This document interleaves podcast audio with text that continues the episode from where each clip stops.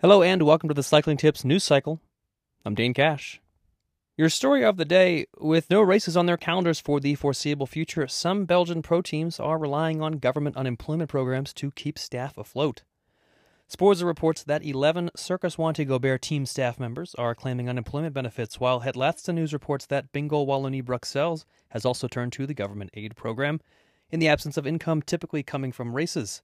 At least for now, riders continue to be paid as normal. In other news, a Canadian court has dismissed a lawsuit brought by three Russian track cyclists against WADA and against Richard McLaren, who oversaw the investigation into Russian state sponsored doping. The trio had sought damages due to the ban on Russia's participation in the 2016 Olympics. AFP reports that the court ruled the issues at hand fell under the jurisdiction of the Court of Arbitration for Sport and that pursuing the claim in Canada was an abuse of process.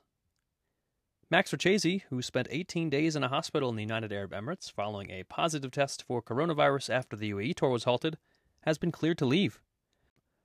Richeze wrote on Instagram, quote, Finally, after 18 days in the hospital, my last two COVID 19 tests were negative and I was discharged. I want to thank the doctors and nurses of the Cleveland Clinic Abu Dhabi for having cured me, and my team, UAE Team Emirates, for the support. A special thanks to all the people for their messages and affection. Nairo Quintana has addressed his departure from the Movistar squad in an interview with Marca, telling the Spanish newspaper that he does not regret going from a World Tour team to the second division Arkea Samsic squad. Quintana, who got off to a very strong start in his first few races with Arkea, said, quote, I wanted to be happy. I did not want to argue with other leaders. Waging war is not my way of working. We have a lot of responsibility in this adventure. Winning is good, it gives me confidence and joy. Now I'm motivated to win. With retailers facing financial difficulties amid widespread lockdowns, ASSOS USA has announced that it will share a percentage of its online profits with its retailers. Through the end of April, ASSOS USA will share 10% of all sales back to retailers, while retailers will also have a code that they can give to customers that will provide retailers with 20% of revenue as well as free shipping for those customers. And as reported by DC Rainmaker, Zwift laid off a number of senior employees late last week in what is apparently a strategic move to shift focus to core business and the development of new hardware. Cycling Tips reporting suggests that the layoffs likely affect more than 25 personnel.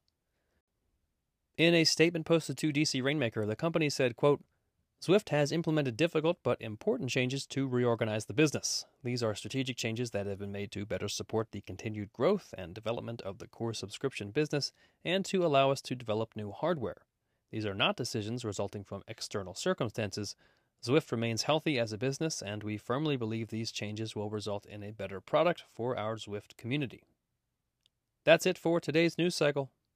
I'm Dane Cash, and we'll be back tomorrow.